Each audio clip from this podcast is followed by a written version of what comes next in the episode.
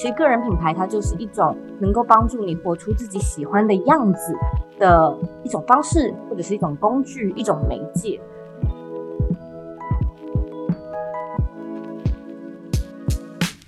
Hello，大家好，欢迎收听女力新生 Girl Power Talks，这是一个支持女力、分享女力的访谈节目。我是主持人唐心，哇，很开心又可以跟大家见面喽。之前呢、有跟大家聊到哈，会开始呢接下女力新生主持这个工作哈，这个合作是希望也可以鼓励到更多的大家，那一起来做自己喜欢的事情，发挥自己的专长，然后追求自己理想的人生。那对我来说呢，这也是经营我自己个人品牌一个很开心的一个过程，然后也可以在这边跟大家聊聊天。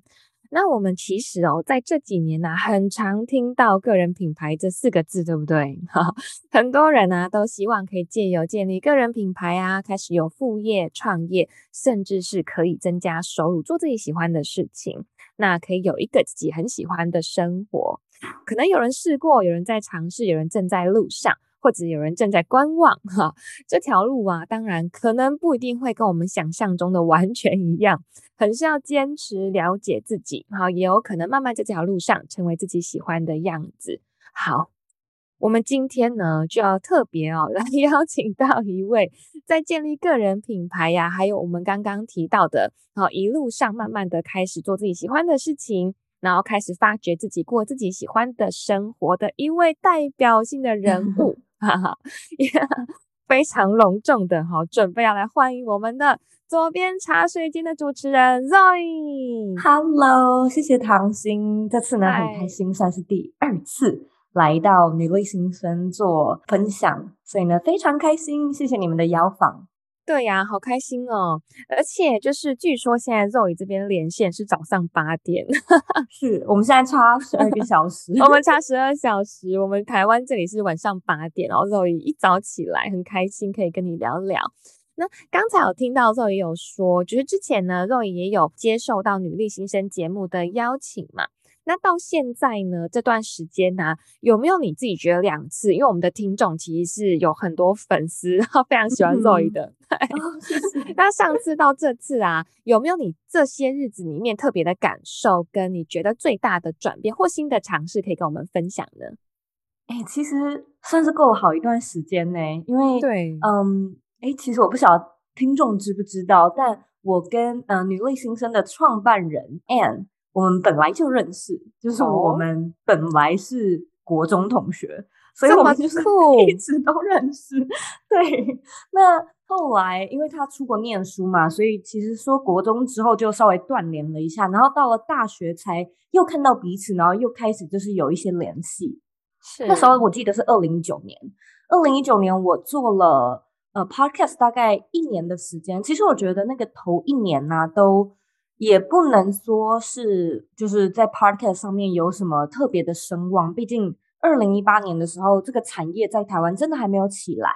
那是到了二零一九的尾声，才比较就是好像有崭露头角这样子。我就记得 Ann 是在二零一九的可能中旬左右吧，跟我说就是他想要做这个东西，他也想要来做 podcast，所以我们就算是搭上线，然后他跟我请益。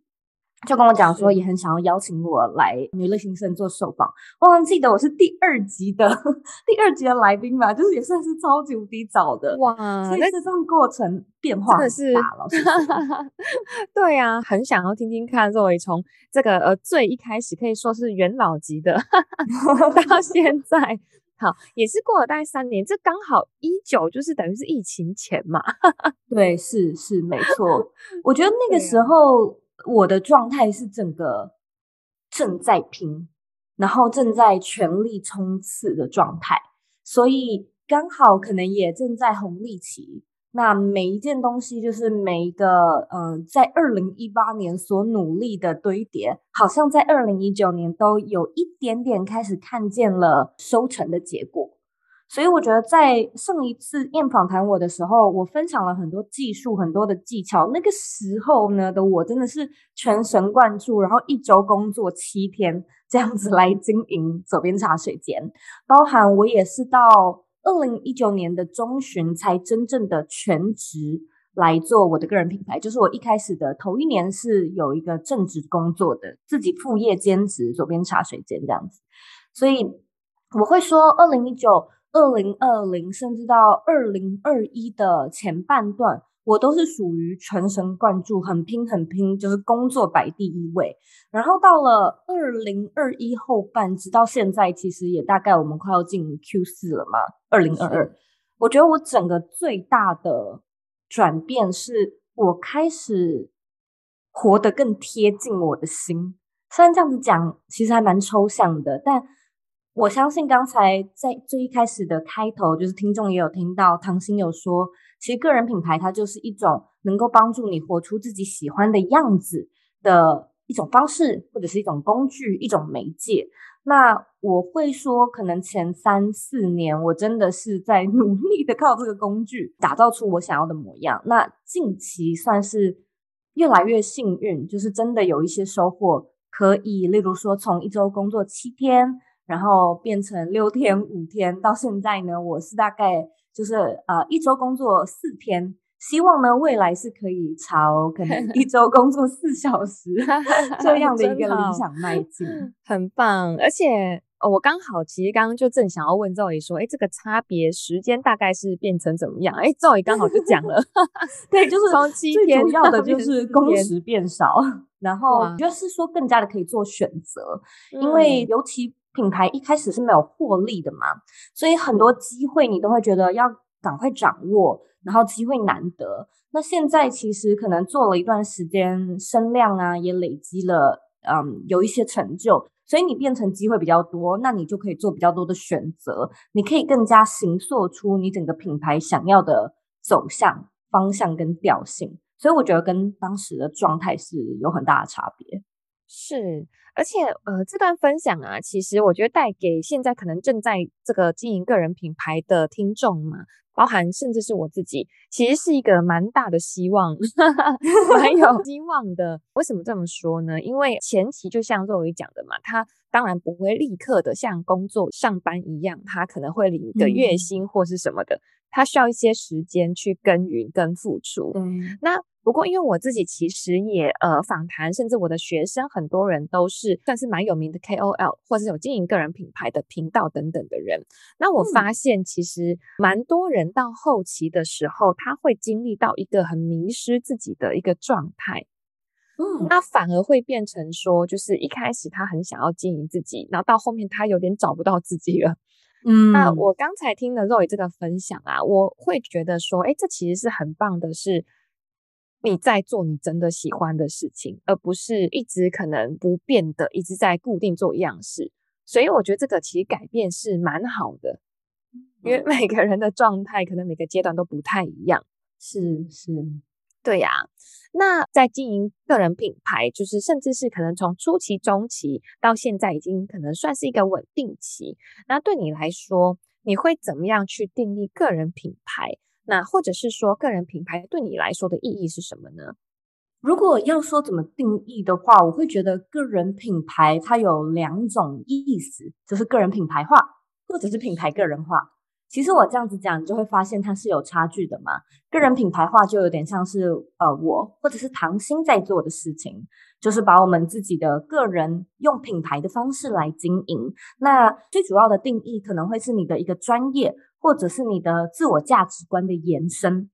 所以它是从你这个个人出发嘛，你个人的一些专长跟专才，像是唐芯可能是主持口语表达，然后你的整个品牌呢，围绕在你这个个人的专长上面去做延伸，或者是我好了，如果是我的话，比较像是自我价值观的延伸，就是我有一个理想的生活，我想要朝这个方向迈进，然后我甚至是希望大家都可以受鼓舞、受启发。真的利用个人品牌朝这个方向来迈进，那我们在做的都是个人品牌化。那还有另外一种就是品牌个人化嘛，例如 像呃，Elon Musk、Tesla、Elon Musk，或者是我们讲到的 Facebook、祖克伯、Amazon 的贝佐斯，他们都是有很大很大的品牌，但是这个人这个 CEO 他又个人化，更加的个人化。个人化其实也是现代来说的一个，嗯，我觉得是。一种行销的手法手段，那当然也是现在我们比较所谓的整个社会的风气比较喜欢的一种形式，就是觉得说好像跟嗯、跟一位艺人呐啊、很遥远的大明星可以很接近的这种形式，就是品牌个人化的一种展现。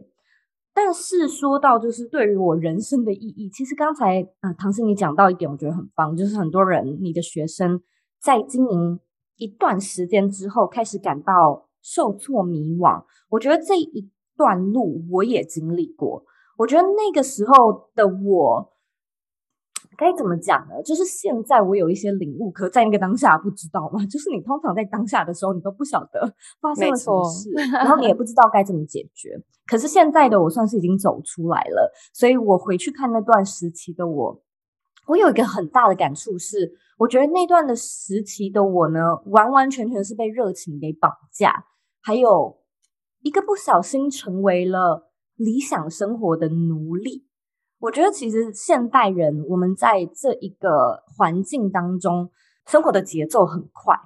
然后，我觉得我们少了很多那种可以真的沉淀还有酝酿的时间。嗯，当然是说，就是很快速的煮一道菜也是可以很快速的端上桌。只是我觉得那你知道那种就是酒越酿越久的那种沉，或者是。嗯，可能熬一锅汤就是熬一个八小时的那种感觉，当然是比煮十分钟更加的不一样嘛。所以我觉得现在我们的这个生活是很缺乏所谓的发酵啊、酝酿这种有时间萃取的过程。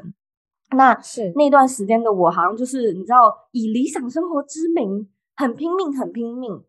可是现在回头来看，我会觉得那好像真的都是一个不小心被。他的这个形式给绑架，所以我相信很多人都经历过，就是这么努力的工作，这么努力的生活，希望可以早一点财富自由，希望可以就是多一点时间陪家人。那多一点时间陪家人，可能才是整个核心的根本嘛。就是你这么 用力的赚钱，不就是希望可以回家好好的吃一顿饭，然后不用担心钱，然后呃可以跟你的家人快快乐乐，跟朋友自自在在的在一起。但我们在努力的过程中，很多时候就是会拒绝跟朋友、拒绝跟家人的邀约，就只为了那个未来有机会可以好好的吃一顿饭。所以我觉得，其实那段时期的我迷惘的点是在于，这么努力的生活就是为了要好好吃饭，所以真的不要忘了，随时都可以好好吃饭。所以算是说经历了一段这样的历程，所以现在的生活。才真的算是说比较调整成，就是刚才说到的比较贴近心的生活。是，呃，我我相信还其实还蛮多，就是可能有创业啊，或在做个人品牌，或者是自由业也好。其实听这段会非常的有感，觉得有听听这些就是 APO 已经走过来的人啊，来提醒，我觉得是很重要的事情哈。有人可以提醒我们一把，就是哎，其实现在就已经是很好的时间了。那当然，就是我们也是不能忽略前期的努力。那只是说要努力 拼到什么程度，哈哈，你的 身边的人也不要完全的，就是忽略掉，可能就在你身边就已经有很美的东西。我觉得它是一种生活的艺术跟美感呢、欸。嗯，就是在生活节奏啊，它真的就是这么快的，就世界转变得多快。可是，在这个世界转变这么快的这个这个节奏上。那我们自己的节奏在哪里？嗯、这就是哇，我们要自己去体会的，真的需要修炼的地方。对，那个人 生的美感，就是也不能说好，我还没有一些什么成功，我就觉得好吧，那就这样吧，我就什么都不做了。可是，在朝向目标过程当中，那个拿捏，哇，真的是很需要一些经验的。听起来就是我们在如果以那个中国武术有没有肉，也就是已经是那个出神入化的那个阶段。对，我们前面都 在那个蹲马步嘛，然后大家都很辛苦。那到肉也这个阶段，就是已经就是无招胜有招。谢谢。这样会不会太抽象？好棒哦！其实啊，刚好在这一两周啊，我有读到一个文章，我很想要跟肉也聊聊。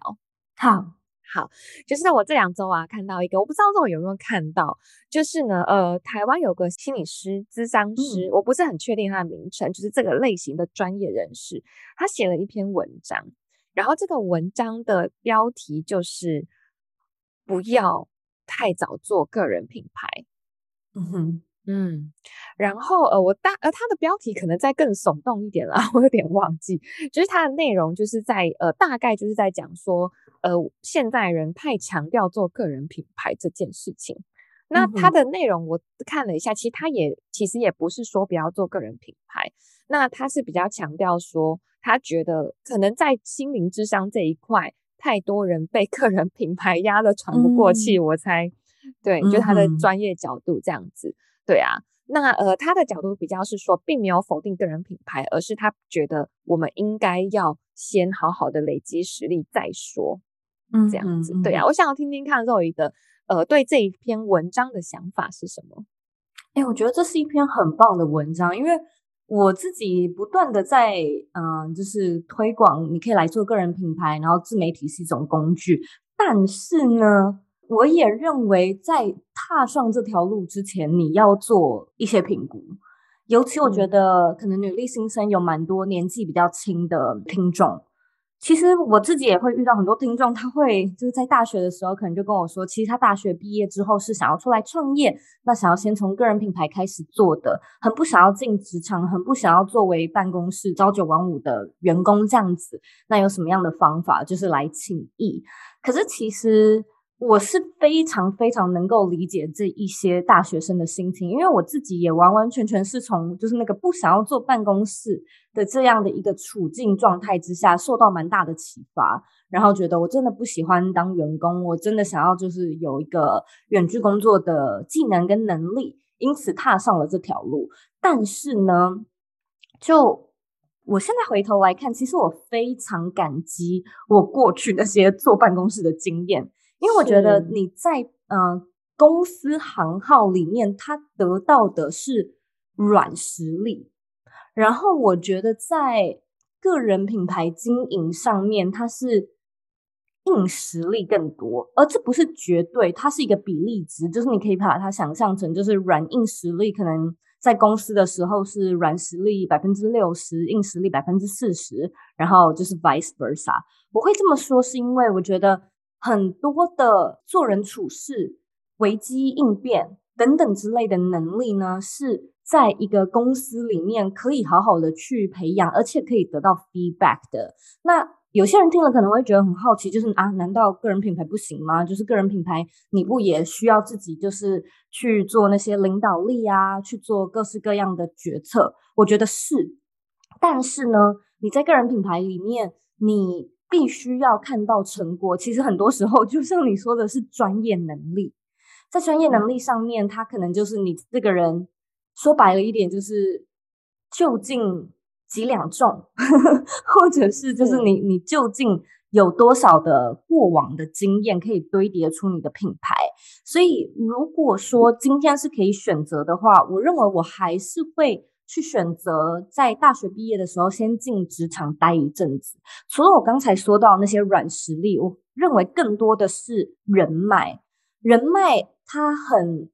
特别的地方是，就像是我现在有一些私底下还是会保持联系的朋友，都是我过去在工作的时候认识的一些同事。那这些同事他们就是我们都离开了，那我们都各自往各自的方向发展。但有的时候你还是会彼此交流，甚至会有互相合作的机会。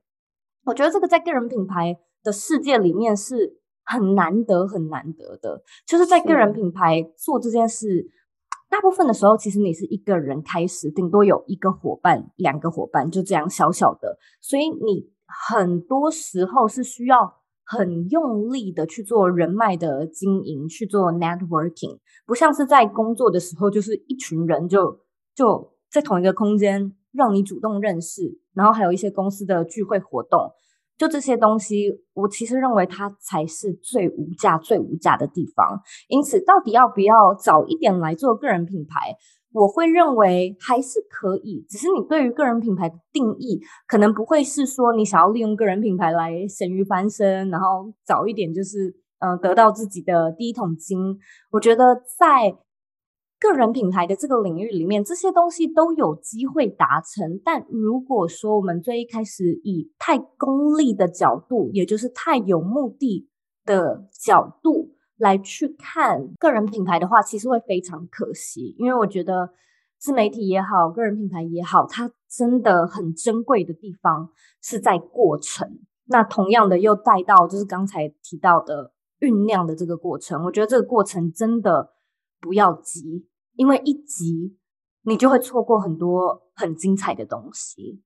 是，这听起来好像是很多个小小的主题，但其实又完全的相关。而且，呃，我非常认同刚刚肉鱼讲的，就是呃，未来如果诶大家真的是，譬如说个人品牌经营得很成功啊，然后开始自己独立创业，其实真的，如果你想要认识新的人，你必须要很刻意的为之，诶 对啊，糖心一定 要，你要走，你一定要走出去。对呀、啊，你要想办法去参加一些活动，你才能够认识到新的人。对，我觉得这点是很困难的。对，很困难，很困难。其实有同事一部分其实也真的蛮好的，就是有一个环境这样子。而且我刚刚想到的是啊，就是工作经历啊，因为个人品牌，我认为它成功其中一个关键就是你要能够理解其他人。如果你完全不懂其他人的话，嗯、你很难让别人跟你感同身受你的品牌。那上班就是一个很重要的经验了，是真的，真的，你就知道哦，原来大家的感受是这样，然后他会遇到什么人，然后会有什么样的历程，这样。对，而且我觉得其实大学跟出社会这两个时间是一个很棒的时间，因为大学就是一个小型社会。也就是说，里面帮你组织了各式各样的人，可能有同系的同学、不同系的同学，然后不同年龄层的同学这样子。那出了社会其实也是，可是你想想，在个人品牌经营的过程中，你大部分的时候都是一个人坐在电脑前面，等于这个环境就嗯没有办法好好的被你利用，所以它有很多的东西，很多无形的价值是很多人没有看见的。所以，我们尽量的要在整个过生活啊，或者是职场规划、职涯规划、人生规划的这段历程中，去学着怎么看到那些无形的价值，而不是都被有形的东西给绑着。没错，没错。我问一个跳痛的问题啊，Zoe，Zoe，呃，你大学的时候是在台湾念书吗？还是在国外？我是在台湾念书的，没错。我只是有到国外去实习而已。是，那你有没有就是觉得就是在台湾的这样子的环境跟国外最大的差别啊？就是你遇到的人，可能是同事或同学，有没有什么你觉得比较不同的地方？不知道为什么，我是真心觉得在国外的实习生好像都更有方向。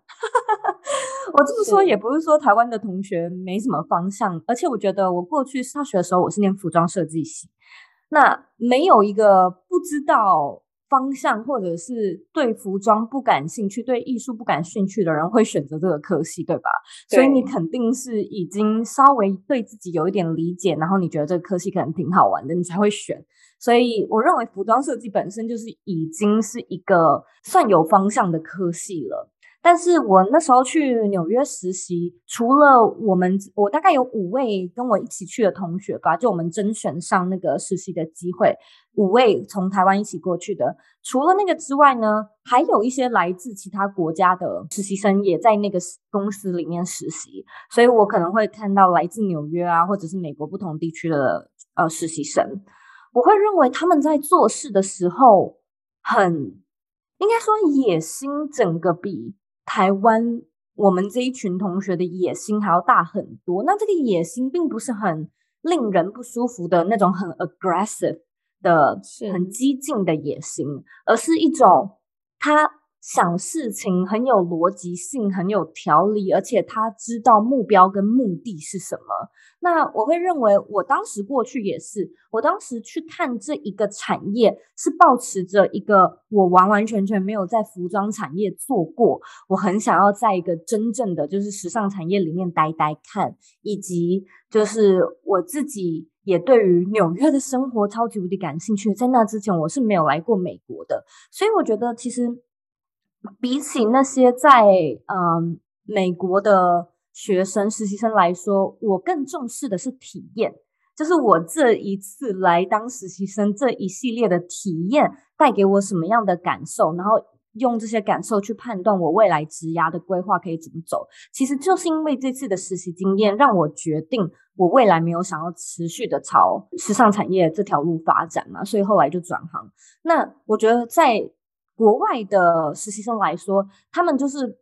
不是那么把重点放在体验，而是放在目标。就是我结束这段实习，我是希望可以被 hire，最好就是我从这个实习生的身份毕业，然后他们就是找我。进去成为正式员工，就是他们都好像带着这样的一个很有企图心的念头来工作。那对我来说，我可能就会觉得，其实没有 hire 我也没有关系，因为我真的还在 try and error，还在评估当中。对，所以你知道这两种心态的实习生，他做起事情来的所谓的风格、步调，甚至是格局，完完全全是不一样的。其实这个是差距，我觉得真的算蛮大的地方。是。而且我发现 Roy 的观察力蛮好的耶，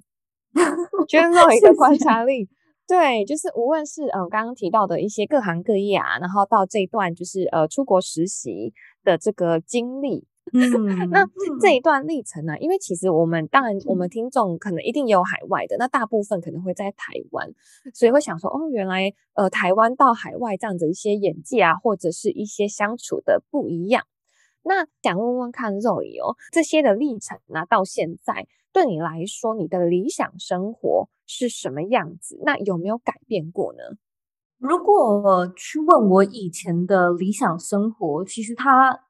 总是围绕在同一个 topic，就是我想要在我喜欢的地点跟我喜欢的人做我喜欢的事情，所以一直很想要去营造这种无时无刻都在自己喜欢的状态。的这样的一个过程，就是理想的生活。那直到现在，我依然会觉得理想生活，它是一种能够让你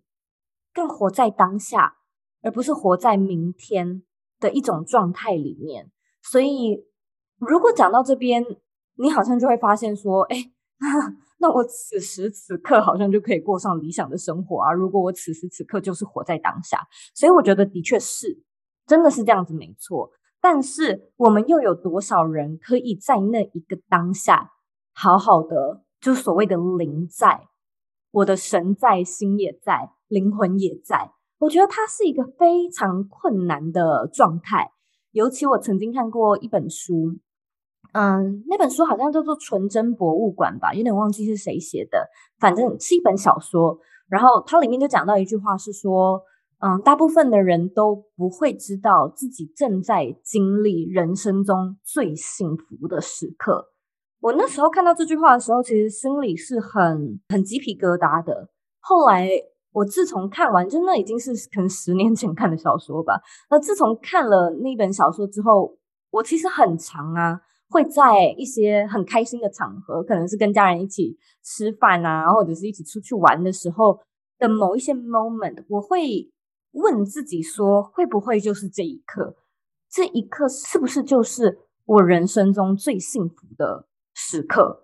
那我觉得好像是多了这样的多一层吧，就是你多一层比较积极、比较主动的自主性的思考，你会更能够把你的灵 还有把你的神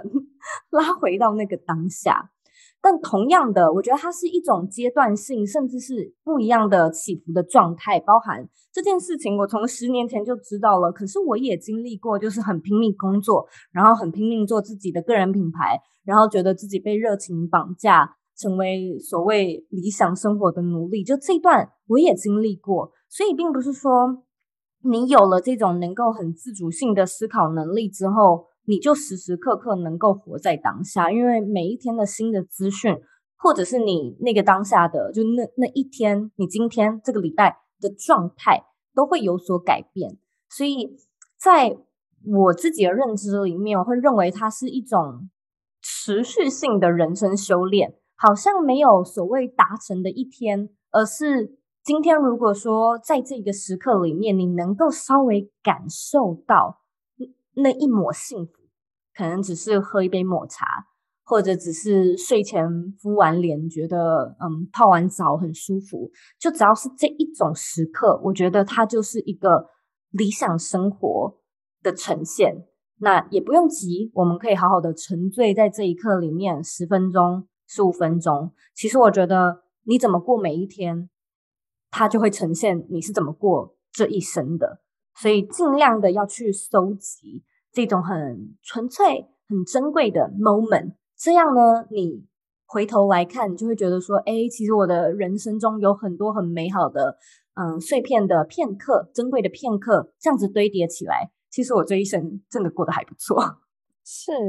刚才 Roy 的分享啊，真的，我相信呃，大家应该跟我一样，就一边听一边去想，嗯，我这段时间过得怎么样？一边听一边思考。那呃，就像 Roy 刚刚说的，就是他不会是每天每天会你会一直注意到这件事情，可是他可能比较像是一个区块，就是一段时间你就会想一次，嗯、就哦，我最近过得怎么样？对，当下可能没特别的感受，但你回过去想，哎，又不一样了。就它会有很多不同的阶段，很有趣。那我，而且我刚刚想到另外一句话，我感觉是不太一样的，可是又有一点异曲同工之妙。很多人会问说，怎么样的人是一个有魅力的人？嗯、那呃，有一句话就是说，只要你认真的活在当下，就是最有魅力的人。嗯。哦，有一点点的类似那个感觉。哎，其实我觉得，如果说大家有在追星啊，或者喜欢看就是现场音乐的话，我觉得那些表演者莫名的让你觉得很有魅力，就是因为他们全神贯注，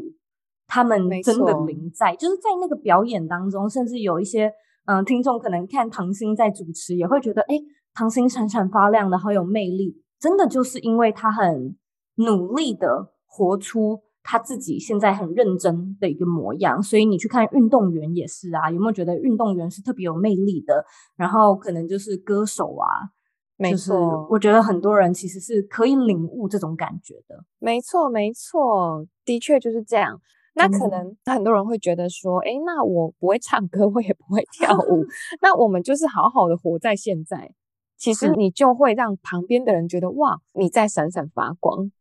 真的，其实就是对，没错，很用心的读一本书，就静静的坐在角落，沉浸在里面，其实也是一种好。那诶，因为我们其实还蛮多听众啊，粉丝也会很期待说，好，就是慢慢的，我可能从一份工作可以慢慢转成自由业者这样子。那我觉得我们可以多分享一些，让大家比较可以理解这个状态。那肉眼有没有你觉得啊，从呃可能一个工作呃上班的人，那转成工作者，这两个有没有什么样的一个优缺点呢？就是诶，我工作跟我变自由业者的优缺点差在哪里？啊，差很多，差很多。大概是哪一个面向你觉得是差最多的？我举几个例子好了，就我认为你从一个上班族转到自由工作者最大的差距，我相信很多人会知道是收入上面。嗯，那这个收入不是说多少的收入，而是稳定性。也就是说，如果你自己比较比较是嗯没有办法接受收入起起伏伏的话，我觉得自由工作者他真的是很难那种每个月五号会有一个固定的薪资进到你的账户的这件事情。嗯，所以。嗯，有些人会觉得是优点，因为它的优可能会是你过去呢，在呃你的公司里面上班，大概一个月月薪我们说四万块好了，所以它是很固定的。但是呢，可能在嗯，也许是自由工作者，你的那种不稳定，可能是我们这个月赚到两万块，结果我下个月赚到八万块，又下个月呢，我可能只赚了三万块，可是等等之类的，就是它的这个起伏不是一个固定数字。所以有些人会觉得哦，很棒啊，就是 它的那种起伏，如果是高的话，那无所谓。就是尤其我觉得在自由工作者做我这一行的来说，现在很多时候啊，我都是看年薪了，因为看月薪不准啊，有的时候真的比较低啊，有的时候这个月很高，可是也不代表下一个月可以继续高。所以看每一个月月薪其实没什么意思。后来我是自己看，都是看。半年的薪资的累积，或者是一年就看年薪这样子，所以它是优点，也可以是缺点，因为有些人会觉得哦，超级无法接受。那另外一点是，我会认为做一位自由工作者，你的压力的适应力需要比在公司里面坚强很多，尤其是做个人品牌这一行啊。我觉得很多时候前期那种心理的负担跟压力是很是很大的，就是你就是负责人啊，所以在公司的时候，尽管你犯了什么错，或者是这个专案哦业绩真的没有到。你都不是负责人，虽然你可能会是主管级的，可是你真的不会是你的上面是有一层保护伞在帮你挡着那些嗯 那些子弹子弹。可是，在自己来做个人品牌的这段历程里面，我觉得很多时候，尤其如果说你会遇到一些声音，你会遇到一些批评，嗯，他真的是那种直直冲着你来的。你想想看，在公司里面不太会有消费者或者是大众，就是针对你说哦，就是这个员工唐鑫怎样怎样，我们要找他算账，很少会是这样吧？除非你是客服，或者你刚好是负责那件事情的业务，但通常比较不会，而且是可以有其他人跟你一起分担的，因为你们是一个团队。可是自己在经营个人品牌的时候，很多时候那种责备，那种给你的建议，很。嗯，是很刺的。那我相信大部分的人，我们在学校的过程里面都没有学过怎么样去 锻炼这种心里面的韧性跟抗压的能力。当你遇到这种直直冲着你来的一些评价，其实他你心里面要要负担的压力是很大的。可是有一些人反过来也会认为说，也很好啊，那我就是自己可以做决定，什么东西我就可以自己。承担，然后自己 try，自己尝试。但我觉得这类型的人，他是比较可能自尊啊，或者是自信上面都比较呃高的人，他才会那种比较能够适应竞争挑战的环境。不然的话，我会认为。在公司里面，他真的是，他真的是比较舒服，甚至可以说是舒服很多。尤其如果我们今天不说个人品牌，我们说你是自由工作者好了，所以你可能在做的就只是设计师的接案，在做工程师或者是行销类的案子，或者是做艺术上面的一些创作。他有的时候其实也是很需要你全方位的去磨练各式各样的技能，包含我过去也是从一个设计师。然后到自己自由接案做 freelance，其实这过程之中挑战了我很多很多面向，包含怎么样谈判，怎么样找客户，怎么样维系关系，怎么写合约，就这些东西完全是 beyond 我自己设计的专业了，很困难，老实说，而且你会，你不知道你这样做对或不对。所以很多时候，你真的是需要有足够对自己的信任，认为自己可以做出适当甚至是正确的决定。那在公司的时候，其实蛮好的，就是你有主管啊，然后你有同事可以讨讨论，你可以问，会有比较多的指导。我觉得这是之间最大的差别。没错